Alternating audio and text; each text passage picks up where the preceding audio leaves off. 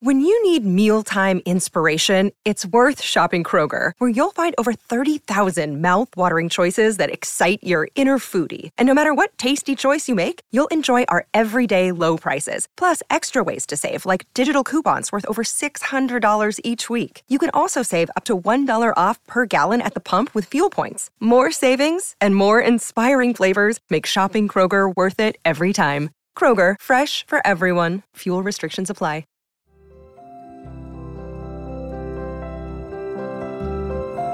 Hello, and welcome to Enneagram and Coffee, the podcast.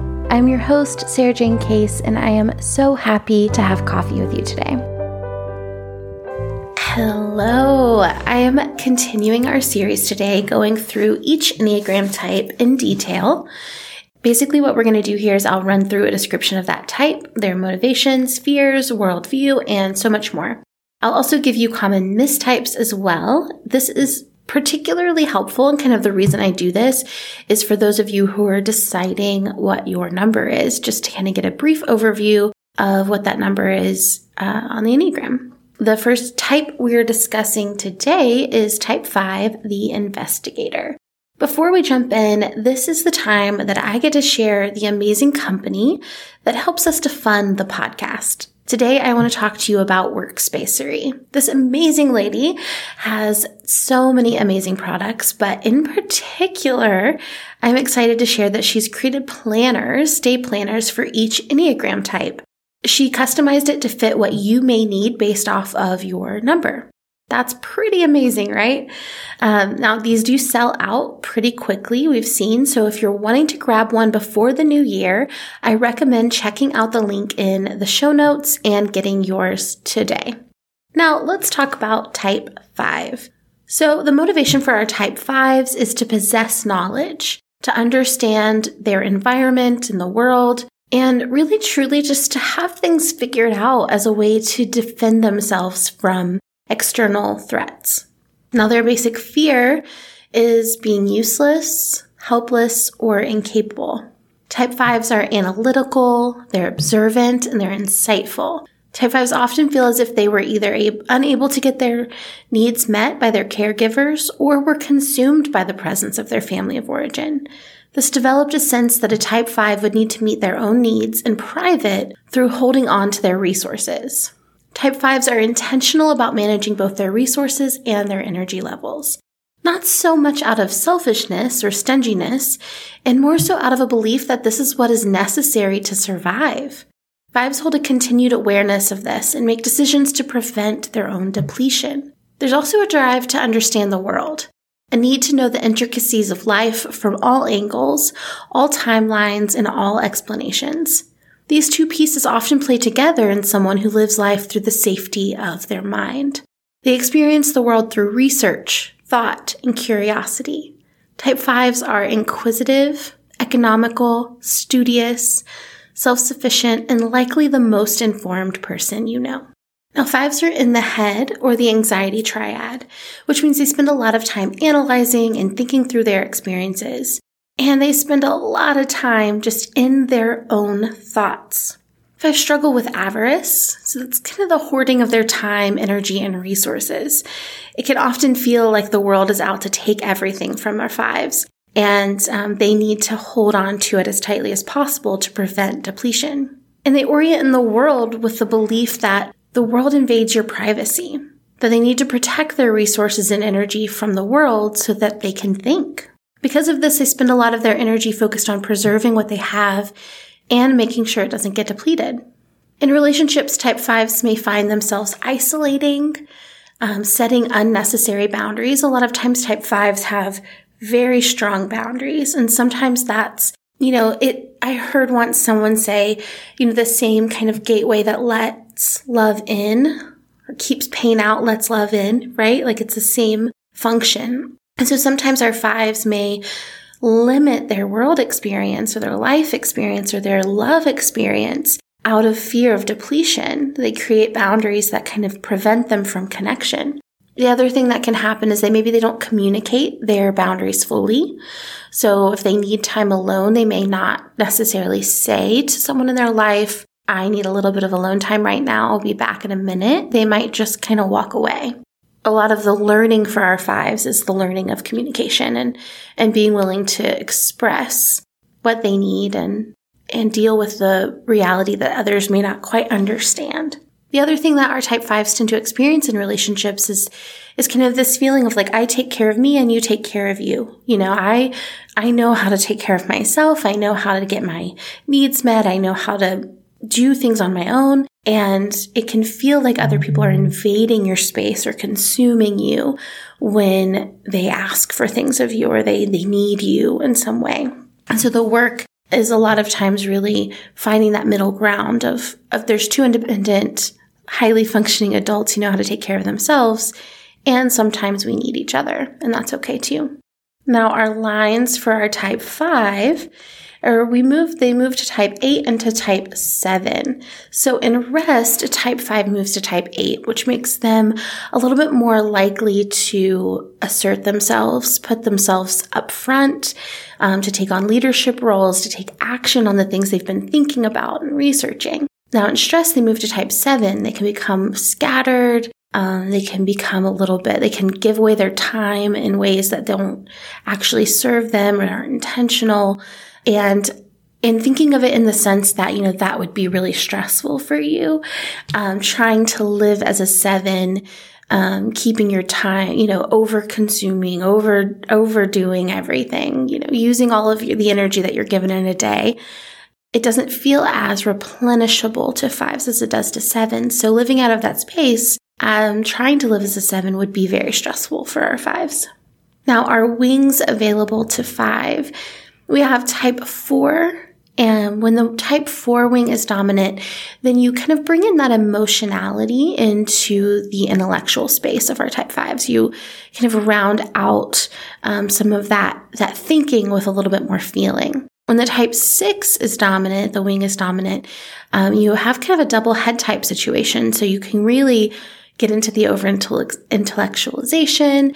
Um, you kind of have double skepticism going on. So you might find that you, you know, you're a little bit more inclined to be skeptical, but you may also be a little bit more community oriented, both four and five when you have that four wing both of them are withdrawn types. Both of them tend to isolate and withdraw from other people. And so you're a lot more likely to be reclusive or on your own. Whereas when that six wing is strong, you may be more community oriented, a little more social. The subtypes of our type five, our self preservation type five is the most boundaried of the subtypes.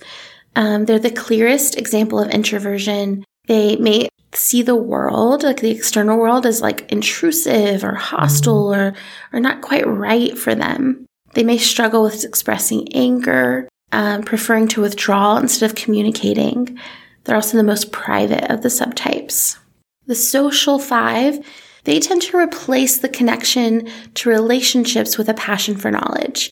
Um, they may find that their thirst for information takes place of their social desires. They're in the pursuit of a meaningful life. It's really important to the social five to find meaning, to live a life that is purpose driven. They may attach themselves to a set of ideals um, and look for other people who share those ideals alongside them. They kind of hold this look for meaning in life while also holding a fear that the world is actually meaningless. They want to be someone important and pursue this through aligning with people they admire and connecting intellectually to their ideals. The social five um, could easily be mistyped as a type one. Finally, we have the sexual five, which is focused on finding an ideal partnership. This is the most emotional, um, emotionally expressive of our type fives. They really place value on one to one connection. They tend to be a little bit more intense, romantic, and emotionally sensitive. They really possess a rich inner world full of kind of like utopian fantasies and ideas and they are in pursuit of like this this ideal of ultimate intimacy. So sharing in full transparency with someone and having others share with you in full transparency, like this heart to heart connection of openness and honesty and trust. The sexual five can actually look a lot like a type four. So I want to run through the common mistypes for our type five. So we have first type one. So the similarities that can show up between type one and type five are They both can be very intelligent, both very independent. They can both be a little bit removed from their emotions. The differences here, and, and the way to tell if you're a one or a five, is that type ones are primarily people of action, and type fives are primarily people of thinking.